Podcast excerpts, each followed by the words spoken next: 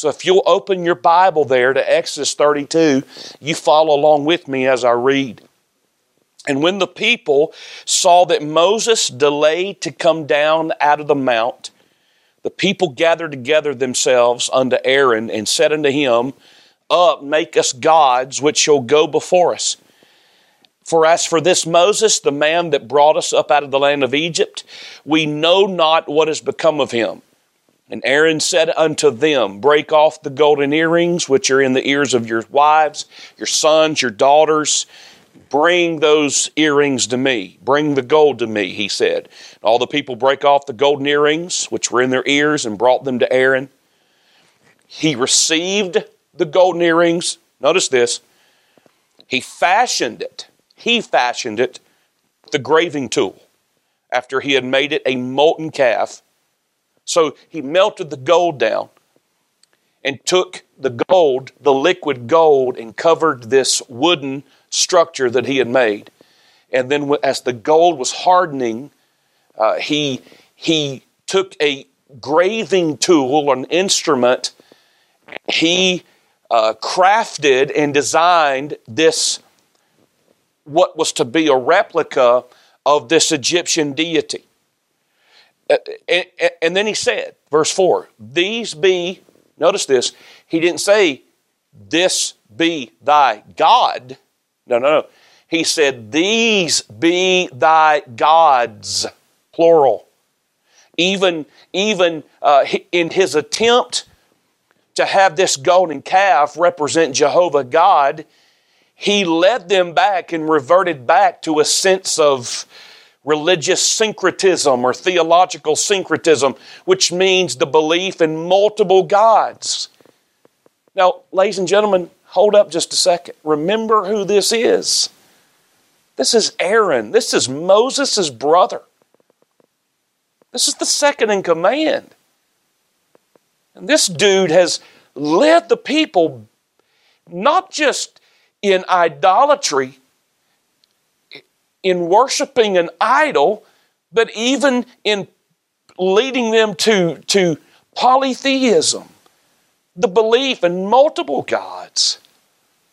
Man, I, I, you, you're like me, you're wondering, good night, preacher, how in the world could, could this happen? Well, it, it happens subtly, as we talked about, uh, that our first principle in this message. Look at how subtle and how swift spiritual compromise can take place.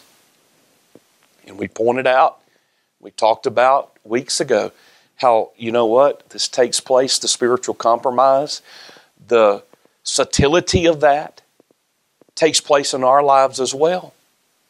That through our flesh, through the craftiness of our adversary, the devil, through the pull and tug of the world and our culture, spiritual compromise on a personal level, on an individual level. And, and by the way, gang, that's what sin is it's spiritual compromise that that takes place in a very subtle way, a very swift way. Sometimes we're right at the threshold of sin before we realize its pull in our lives. It, it's very, very subtle. And so we talked about that. And then the second thing that we noticed was uh, that, that, that you and I, if we find ourselves tempted by sin or this compromise, or wandering away from God, notice how the Lord used Moses and this divine intervention.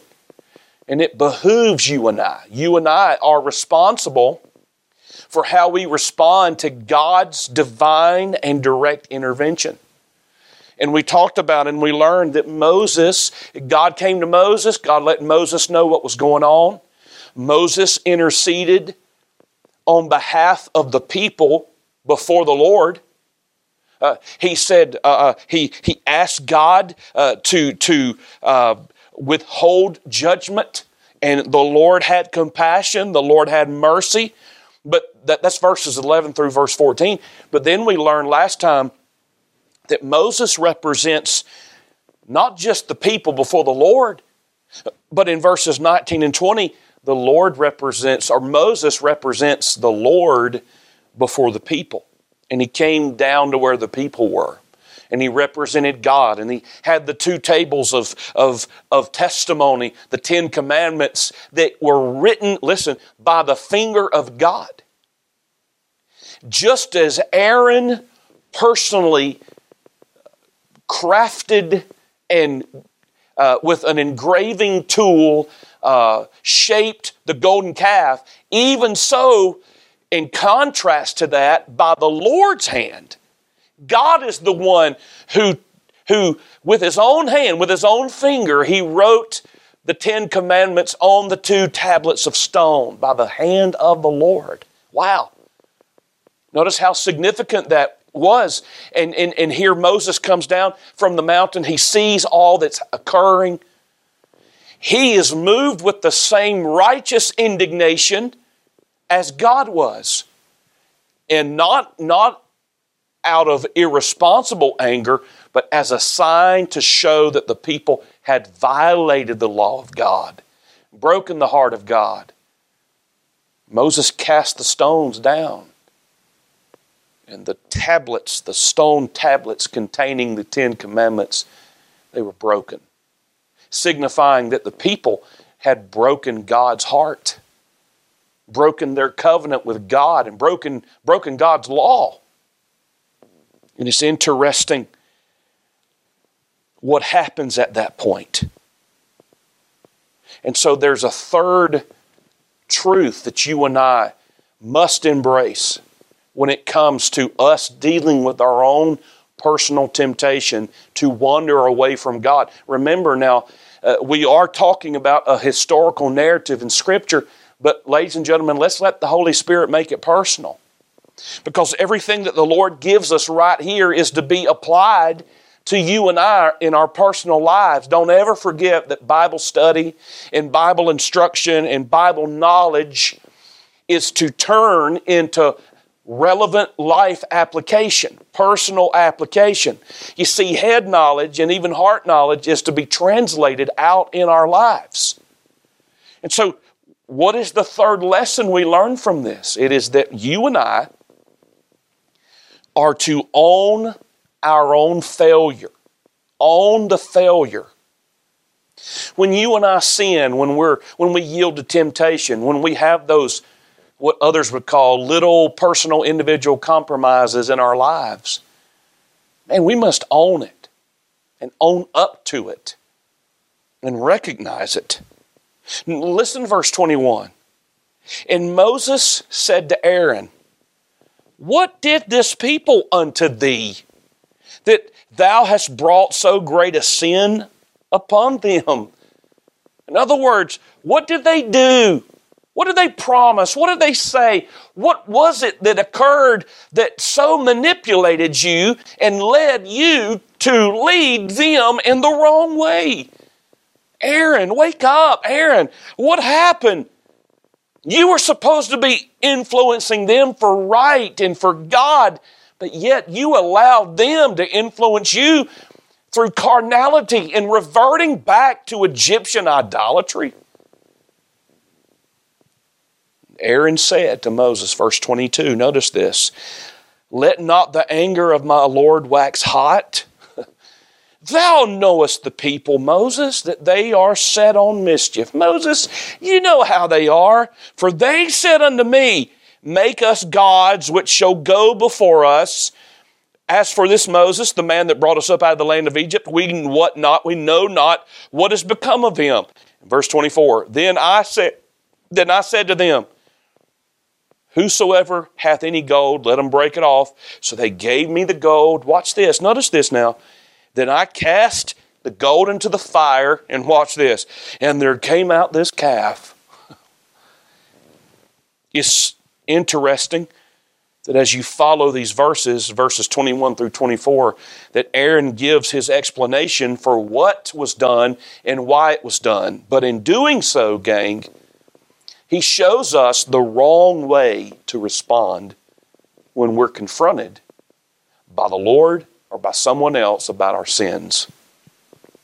Notice how he responded the wrong way to respond. We see, first of all, that the wrong way to respond is by dismissing the serious nature of the sin. Uh, notice verse 22. He said, now, now, now look, he said, don't, don't, don't let your anger wax hot, Moses. In other words, don't get all upset. Don't be too mad, too upset, Moses. It's really not as serious as what you think. I mean, you're getting all worked up. He's dismissive of the serious nature of the sin. You ever talk to someone that hurt you or did something against you, and when you were talking the offense out, when you were talking it out, you got the sense that they were being a bit dismissive of the sin, the wrong, the hurt? Well, I realize that happened, but it's, it's really not as serious as what you want to think it is. That's exactly, dear friends, that's exactly what Aaron was committing here. He was dismissing the serious nature of the sin. Oh, dear friends, please listen carefully. Whenever the Holy Spirit, through the revealed word or through His direct dealing with us, whenever He speaks to our conscience, may God help us not to be dismissive, not to blow him off or blow the Lord off or blow someone else off and say, well, man, just forget you. I'm, I'm not listening. I, it's really not as serious. It's not as big a deal as what you want to make it out to be. Can I say this to you? If God says it's a big deal, then it's a big deal. Sin is a big deal. It cost Jesus his life. Jesus suffered our hell because of sin. Are you kidding me? Yes, it's a big deal. Aaron was being dismissive. Just how serious the sin was. But then he did something else. He not only was dismissing of the serious nature of the offense, but he was shifting blame. Notice this. He blamed the people. He said, Well, you know how these people are, verse 22, verse 23. You know how these people are, Moses. Moses, uh, uh, of all people, you understand how fickle they are, how prone to wander they are. They said for me to do this, Moses. This was, this was their idea. Moses, we didn't know if you were dead or alive. So Aaron is not only shifting blame toward the people, Aaron really is shifting blame on Moses. Moses, had you been here, had you come down from the mountain a little bit earlier, none of this would have taken place. Can I tell you, this reminds me of Adam's response in Genesis 3 when God confronted him about his sin. he blamed Eve, Adam blamed Eve, Eve, Eve blamed the serpent, and somebody said that the serpent didn't have a leg to stand on. how easy it is to play the blame game when it comes to our personal sin. We can come up with every excuse in the book and someone else to blame. Aaron said, Well, it's really not that bad, and it really is not my fault. And then we learn in verse 24, he's dismissing the nature of sin. He's shifting blame. Then, verse 24, we see He's changing the facts. Notice this. He, he basically, in verse 24, he said, Now look, he said, I threw, all I did, I just threw the gold in the fire, and poof, out came this golden calf. Now, friend, that's not what happened. Verse 4 says that yes, he put the gold in the fire, melted down, and then he took the molten gold, the melted gold, liquid gold, and he covered the wooden platform, that wooden structure, and he himself, with his own hand, took the engraving tool. And he fashioned that calf. It didn't just come out that way, he created it that way. He changes the facts of what had happened. Oh, how easy it is for us, you and I, to change the facts when it comes to our sin, being confronted about our sin, we want to downplay it. We want to shift the blame. We want to change the facts of what happened because we think maybe that it'll make us look better and not be as bad, not be as revealing. Oh, dear friend, it is high time that when the Holy Spirit of God confronts us individually about our own personal sin, and we all deal with it, we all have sin, we all deal with temptation, it's high time that you and I own up to what we do. Just come clean with God. Just acknowledge the sin, the offense. So, the fourth, fourth action that we must take, ladies and gentlemen, as we come down the home stretch is you know what? It's time for us to get on the correct side. We need to get on the correct side. You say, What do you mean, preacher? Well, listen to verse 25. Notice it. And when Moses saw that the people were naked, for Aaron had made them naked unto their shame among their enemies, then Moses stood in the gate of the camp, and he said, Who is on the Lord's side? Let him come unto me. And all the sons of Levi gathered themselves together unto him, and he said to them, Thus saith the Lord God of Israel, Put every man his sword by his side, go in and out from gate to gate throughout the camp, and slay every man his brother, every man his companion, every man his neighbor. And the children of Levi did according to the word of Moses. There fell of the people that day, listen to this, 3,000 men. For Moses had said, Consecrate yourselves today to the Lord, even every man upon his son and upon his brother, that he may bestow upon you a blessing this day. Verse 26 Moses issues this question Who was on the Lord's side? Who, who here among these millions are on the Lord's side?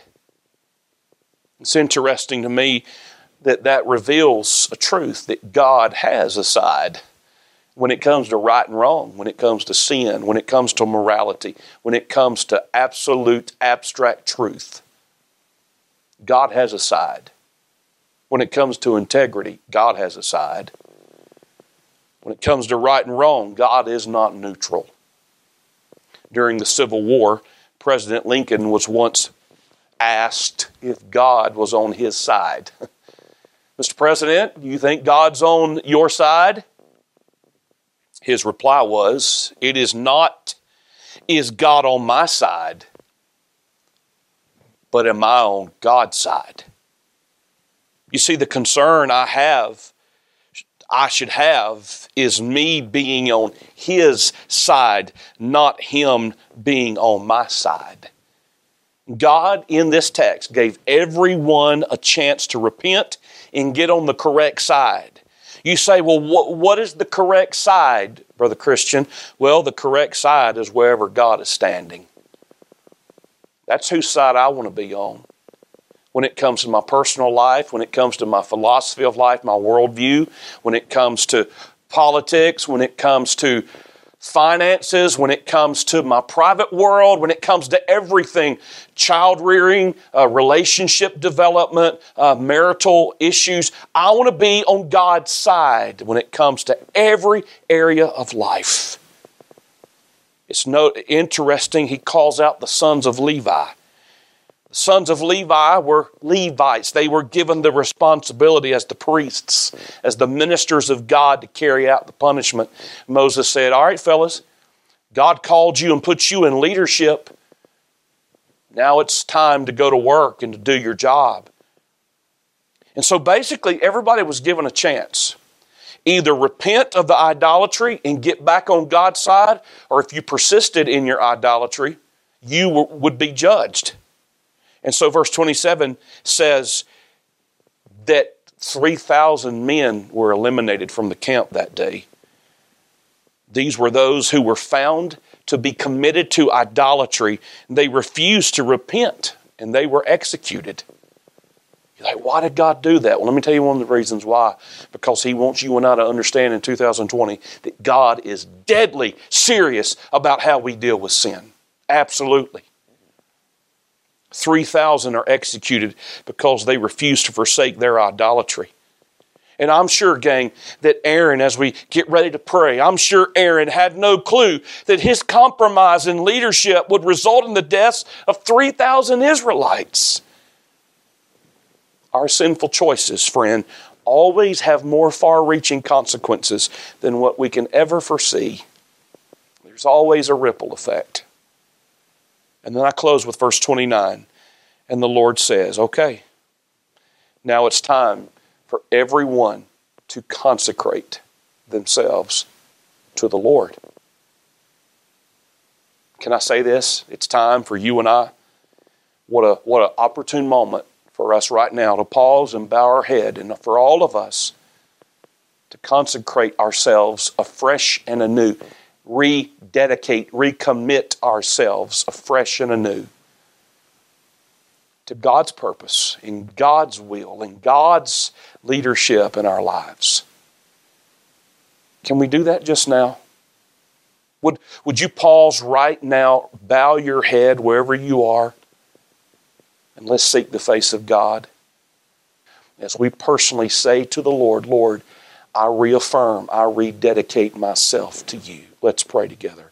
Our Father, help us to learn these lessons to apply truth to right where we are as we rededicate and reconsecrate ourselves to you, Lord Jesus.